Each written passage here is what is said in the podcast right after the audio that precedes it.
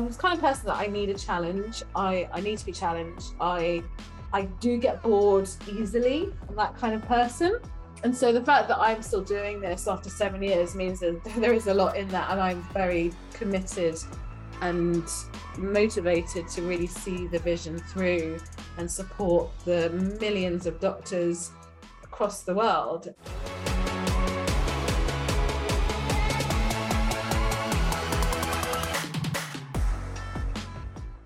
Hi, my name's Tara Humphrey, and welcome back to the Business of Healthcare podcast, where I will be sharing interviews and insights from the field of healthcare.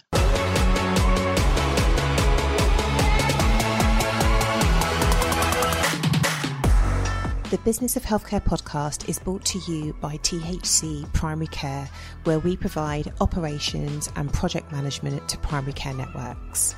If you are a clinical director or a practice manager and your to do list is growing by the minute and you could do with an extra pair of hands to support you to roll out your network based contracts and projects, I would love to help you. We also provide consultancy and coaching advice to healthcare business owners and clinical leads looking to take the next step in their career or their business come and check us out at www.thcprimarycare.co.uk.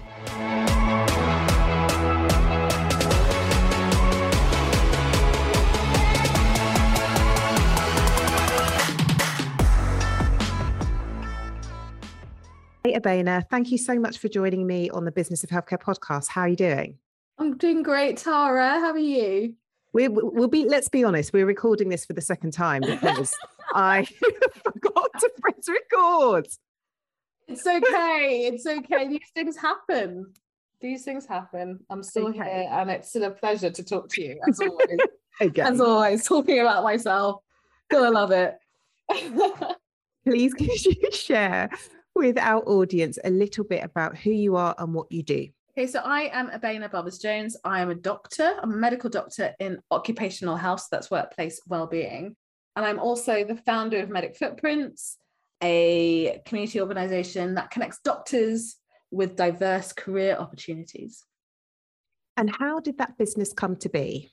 So I started the business about seven years ago now, really as my own experiences in healthcare and medicine. I felt that having graduated from medicine, I became relatively down and depressed simply because I felt like I was trained to do something or a job in healthcare that I I, I could do more, but I felt like a, otherwise a glorified medical secretary at the time, and was always looking for other opportunities really to excel.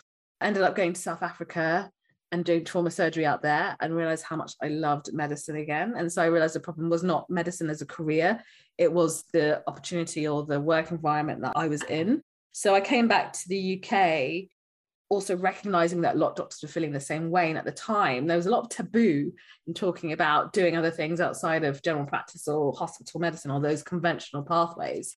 So yeah, so Medic Footprints was set up really to initially it was set up to support doctors who wanted to go and work overseas, um, but it basically grew into something bigger than that for doctors who just wanted to explore other opportunities.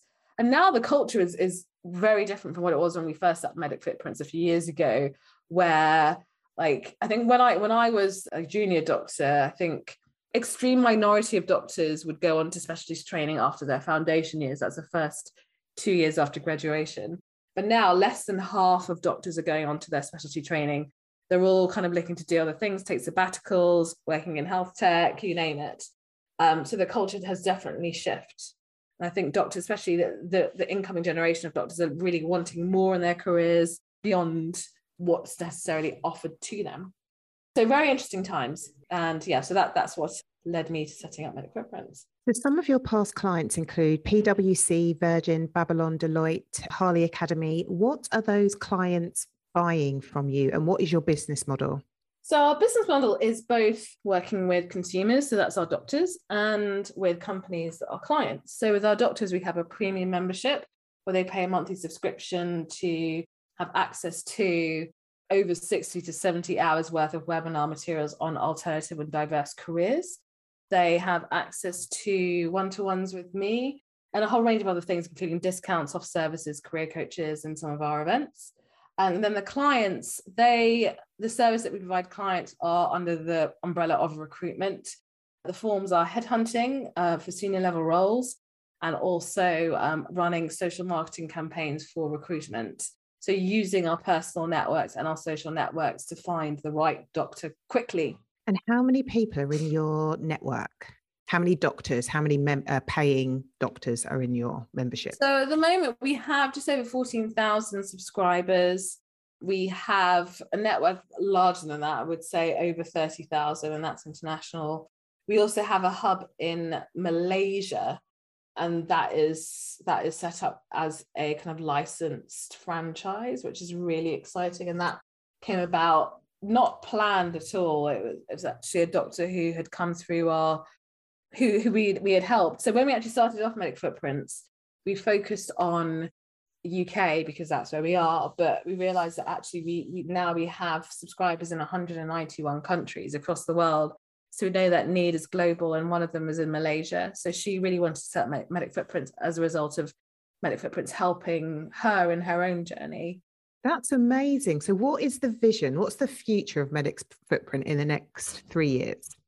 So the vision is to develop a platform, which is a LinkedIn for doctors, that enables doctors to connect and collaborate and enables companies to access them quickly without the need for interventions of people and recruiters. So very similar to LinkedIn, but specific to doctors. That is the overarching vision. And the idea is to make that a global platform because we need we know that need is global. And what do you need to make that happen?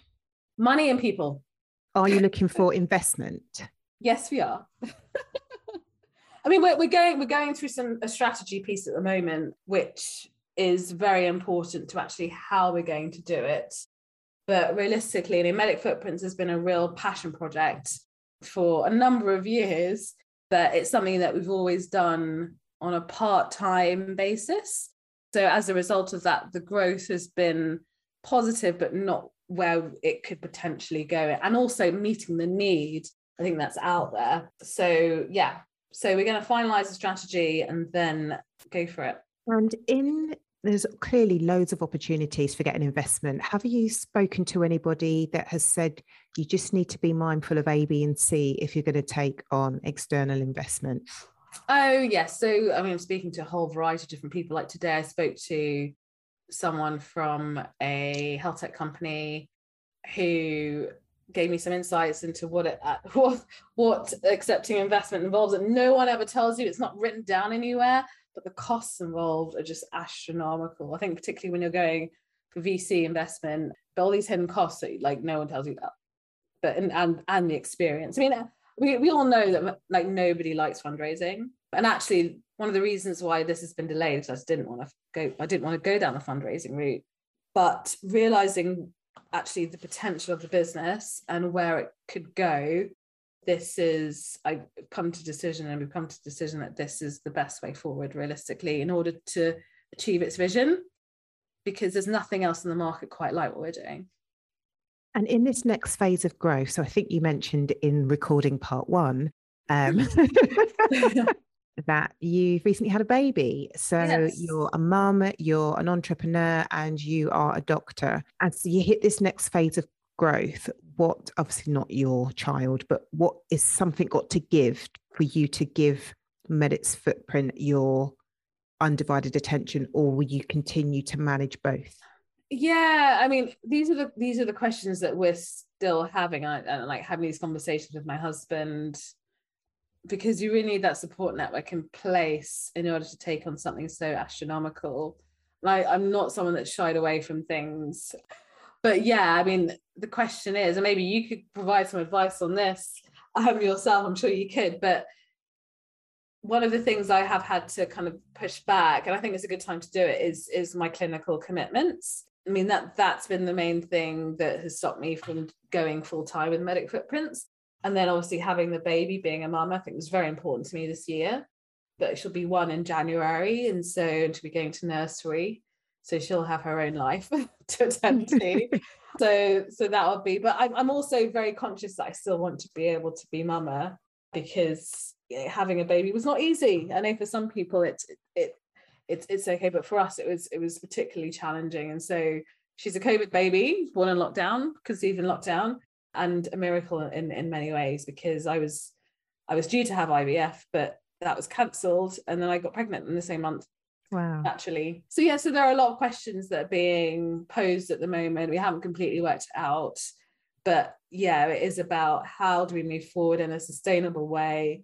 It's not going to bleed into our family life, but still will enable us to achieve what we want to achieve. And I think that, you know, the way that we're going to be structuring the business and the team is key to that and yeah, and as I said, the support network and the people around us. I can't really offer you any good advice because the the end of that sentence you said for the business not to bleed into your personal life. Mm-hmm. And if I'm being honest, um, like it, it, does.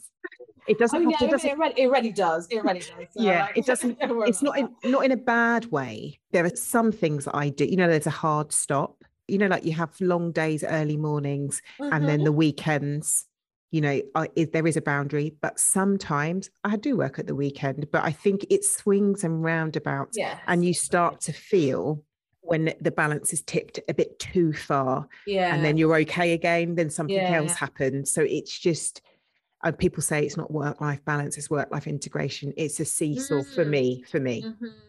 but then I've, I've also learned because you know I'm someone that I can easily just continue going and going and going. But I have learned that even if you do stop, it's okay. because definitely. things will still get done. Things will still get done. So I think that makes it easier for me to put put tools down at the end of the day and say, oh, can't finish everything today, do it tomorrow. Yeah. The um, work will never be done. It will and... exactly, it'll never be done. Yeah. It'll never be enough. But so it's fine. Just enjoy life the other time, the other half of the time, whatever it is. So it is a pleasure to be bringing the Business of Healthcare podcast in partnership with DKMS UK. DKMS are a blood cancer charity on a mission to find a blood stem cell match for everyone who needs it. I am proud to share that I am an ambassador for DKMS UK, and my particular interest in partnering with them is that as it stands, fewer than 3% of patients from a black or mixed ethnic background are on the stem cell blood registry. We need more people to sign up to the registry and more people to spread the message. So I hope you will join me in doing so. To sign up to the registry, please visit www.dkms.org.uk to get involved. Have you experienced any real setbacks that have made you have a question mark over the sustainability of medic footprints? Oh yeah, a lot of the time. all the time. So we did actually go for crowdfunding. Uh, this was through Kickstarter a few years ago, and that failed. And I was reflecting on why it failed. I think one was the choice of platform wasn't quite right for us because Kickstarter is is geared towards product, and we were kind of building I mean, building an app or a platform. And also another thing is like with the strategy of raising money, you always need to have someone who's going to put down a lot of money, uh, which we did not have. Because a lot, a lot of investment is also about herd mentality. If one person puts down a lot of money, then a lot of more people will follow so that that was a setback in itself and i guess the question after that was like do we continue going? And like for, for some reason we did continue going. We're revenue generating so so that that itself wasn't an issue and we're still going now. That was that was quite a few years ago now. So that's one thing. Another thing within the business major setbacks. I'd say that was the main the main major setback we've had and, and that's that's probably why we haven't gone for funding again until now. But I mean, now is a different time. We'll be using a different funding strategy. We, we're having a strategy work doing, doing now, being done now to really bolster it.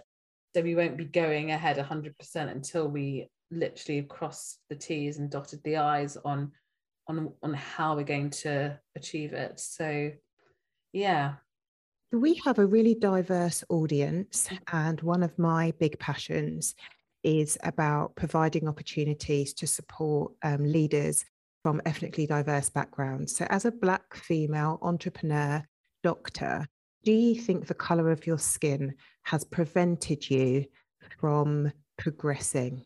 I think realistically, yes. I do remember going to an accelerator. I think it was an accelerator.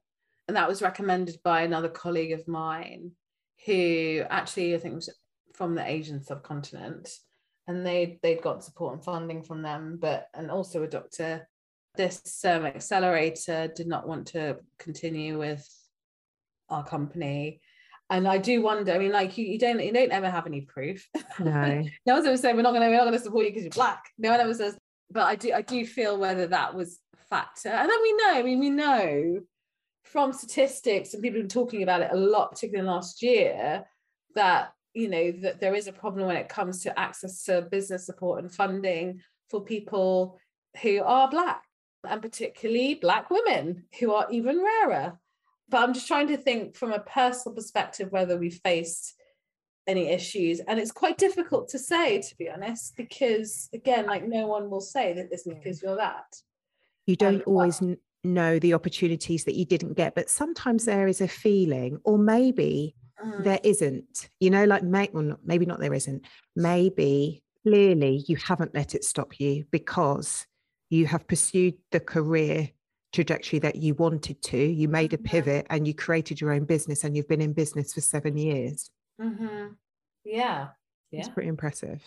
Yeah. I mean, the way now you say it. Yeah. Be like, yeah. Yeah. Yeah. Yeah.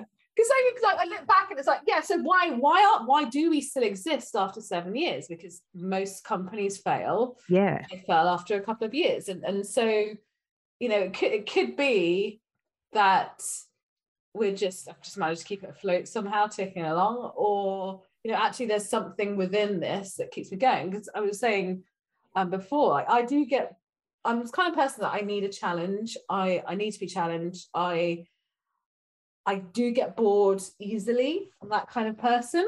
And so the fact that I'm still doing this after seven years means that there is a lot in that, and I'm very committed and motivated to really see the vision through and support the millions of doctors across the world. And I generally believe that I'm the right person to do it because of my diverse background, because of you know my my specialist training in occupational health and workplace well-being and understanding that from that perspective.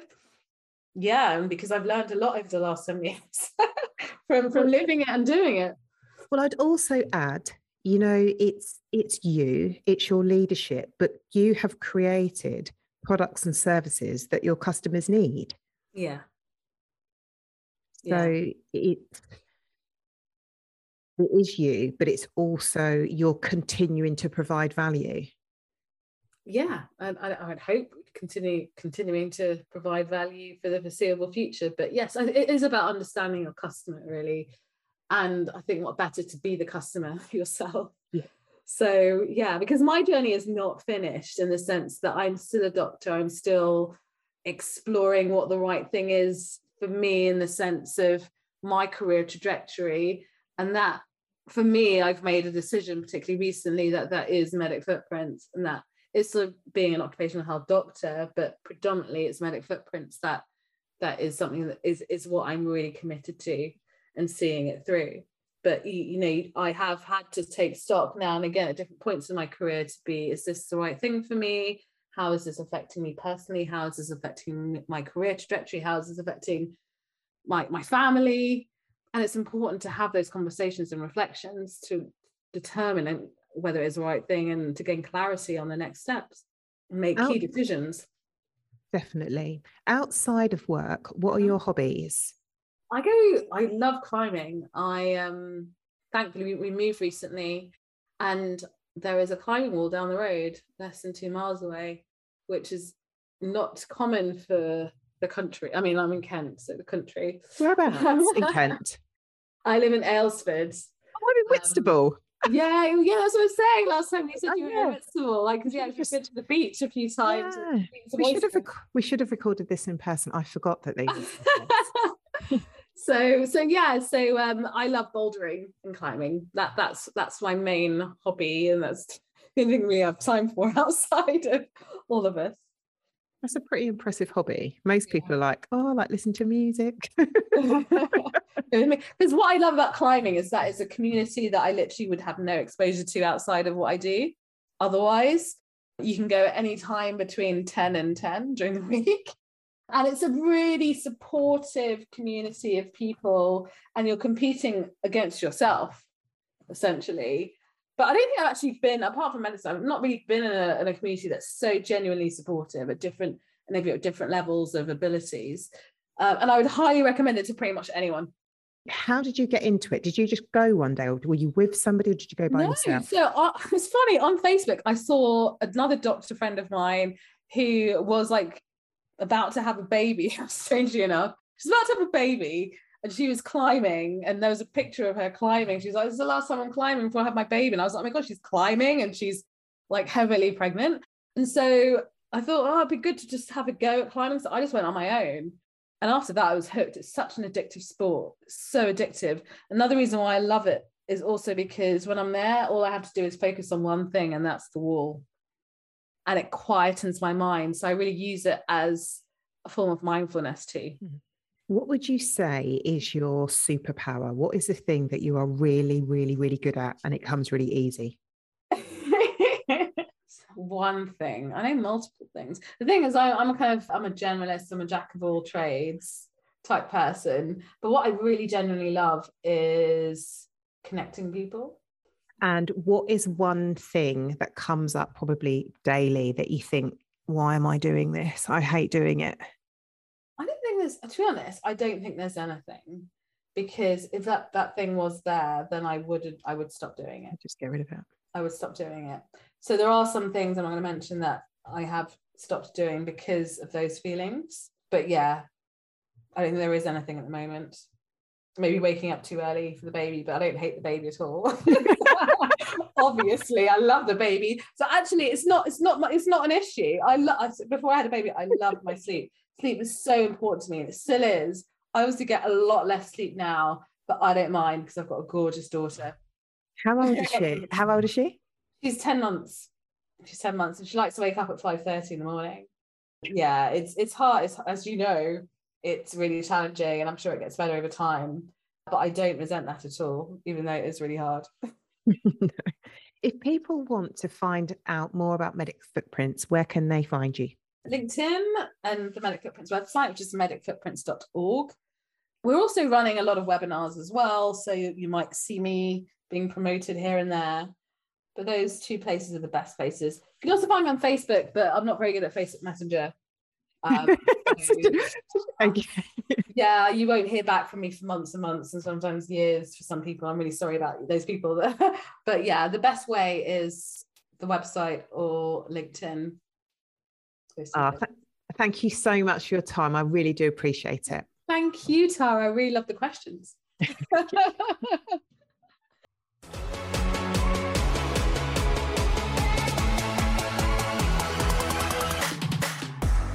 you so much for joining us. If you like what you hear, I would absolutely love it if you left us an iTunes rating and five star review. I know many of you give us a shout out on social media, which is lovely to see you guys listening to the podcast. So please come and find us on Twitter at THC Primary Care, on Instagram at THC Primary Care, and on LinkedIn, just look for Tara Humphrey. And if you're not subscribed to our newsletter, please do. It's really, really funny. You get to hear more insights, more confessions, some tips and tools, and a roundup of our activity over the week. So click on join the newsletter in the show notes, and I will see you in the next episode.